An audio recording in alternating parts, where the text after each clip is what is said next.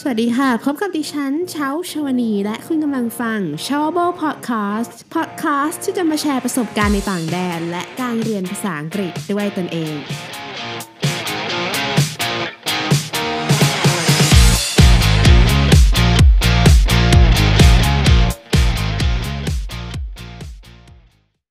สวัสดีผู้ฟังทุกท่านค่ะ ในพิโซดนี้นะคะ เราจะมาพูดถึงการจัดการกับความโกรธ 5 วิธี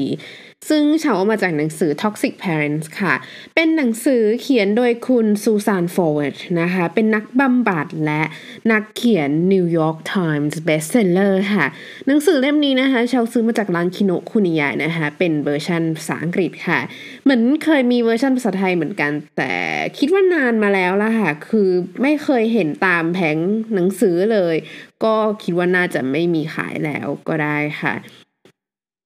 หนังสือเล่มนี้นะคะ พูดถึง toxic parents หรือพ่อแม่ที่เป็นพิษค่ะ เขาจะเล่าเกี่ยวกับเคสต่างๆของคน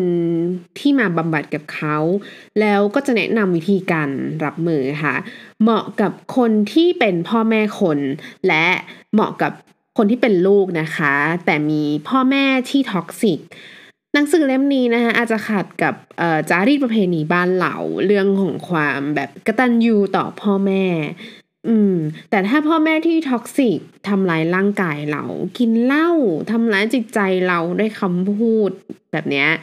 เราจะต้องรู้สึกผิดไหมที่ไม่อยากอยู่ใกล้พ่อแม่ประเภทนั้น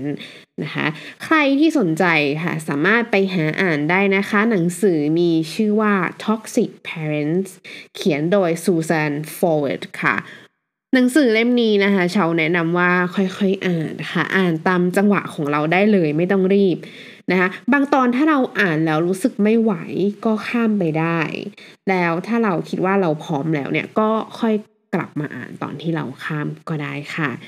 ในหนังสือนะคะ พูดถึงการจัดการกับความโกรธที่ชาวคิดว่ามีประโยชน์มาก ๆ สามารถนำไปใช้ได้นะคะ ไม่ใช่แค่ความโกรธต่อพ่อแม่ที่เป็นผิดนะคะ แต่ว่าเอาไปใช้กับความโกรธหรือว่าความคับแค้นในใจอาจจะเป็นเรื่องของความสัมพันธ์เรากับแฟนหรือกับเพื่อนร่วมงานอะไรแบบนี้ก็ได้นะคะ ข้อแรกค่ะ เขาบอกว่า give yourself permission to be angry without any making any judgments about your feeling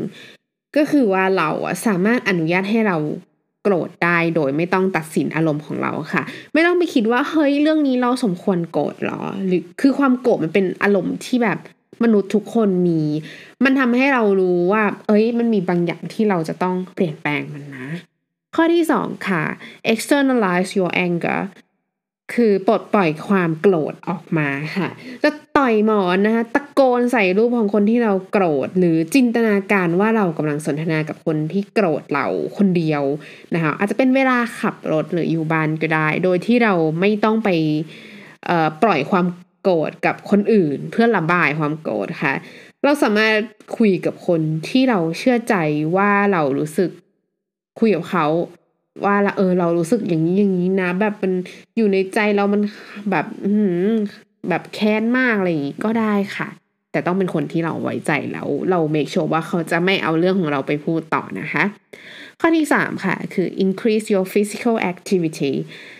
เราอะสามารถหากิจกรรมทำเพื่อ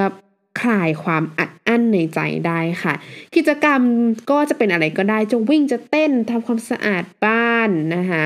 ล้วนแล้วช่วยให้ร่างกายเราหลั่งสารเอนโดฟินทำให้เรารู้สึกดีขึ้นค่ะ และการที่เรารับรู้ความโกรธนั้นน่ะจะช่วยเพิ่มพลังงานและความ productivity ให้เราด้วยนะคะดีกว่าข่มความโกรธแค้นไว้ในใจค่ะ ข้อที่ 4 ค่ะ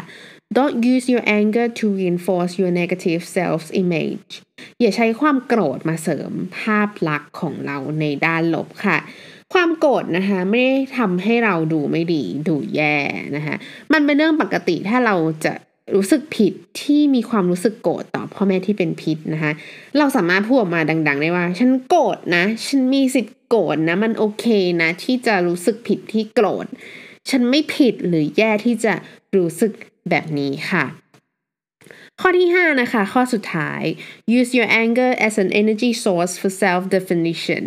ใช้ความโกรธเป็นแหล่งพลังงานสำหรับคุณค่าของตนเองค่ะ ความโกรธนะคะสามารถช่วยให้เราเรียนรู้ว่าเราต้องการอะไรและไม่ต้องการอะไร ในความสัมพันธ์ของเรากับพ่อแม่ที่เป็นพิษค่ะ อาจจะรวมถึงแฟนก็ด้วยนะคะ แทนที่เราจะคิดว่าฉันโกรธเพราะพ่อแม่ไม่เคยให้ฉันใช้ชีวิตของตัวเองเลยนะคะให้คิดว่า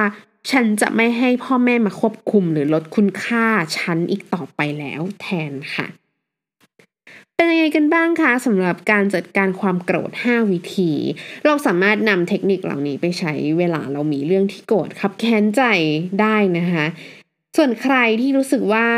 เราเป็นพ่อแม่ที่ toxic หรือ เราเป็นลูกแล้วเรามีพ่อแม่ที่ toxic นั้นนะสามารถลองอ่านหนังสือเล่มนี้ดูได้นะคะสำหรับวันนี้ขอบคุณที่ติดตามชอ w เบอร์พอดแคสต์สวัสดีค่ะ และนี่คือ s h o w a b l e Podcast สำหรับวันนี้นะคะ ขอขอบคุณทุกท่านค่ะที่แวะเข้ามารับฟัง ถ้าคุณชอบ s h o w a b l e Podcast นะคะ อย่าลืมกด subscribe เพื่อติดตาม หรือหากท่านมีคำถามสามารถถามคำถามได้ใน Facebook Page s h o w a b l e วันนี้ดิฉันเชาชาวนี ขอลาไปก่อนแล้วพบกันใหม่ episode หน้านะคะ สวัสดีค่ะ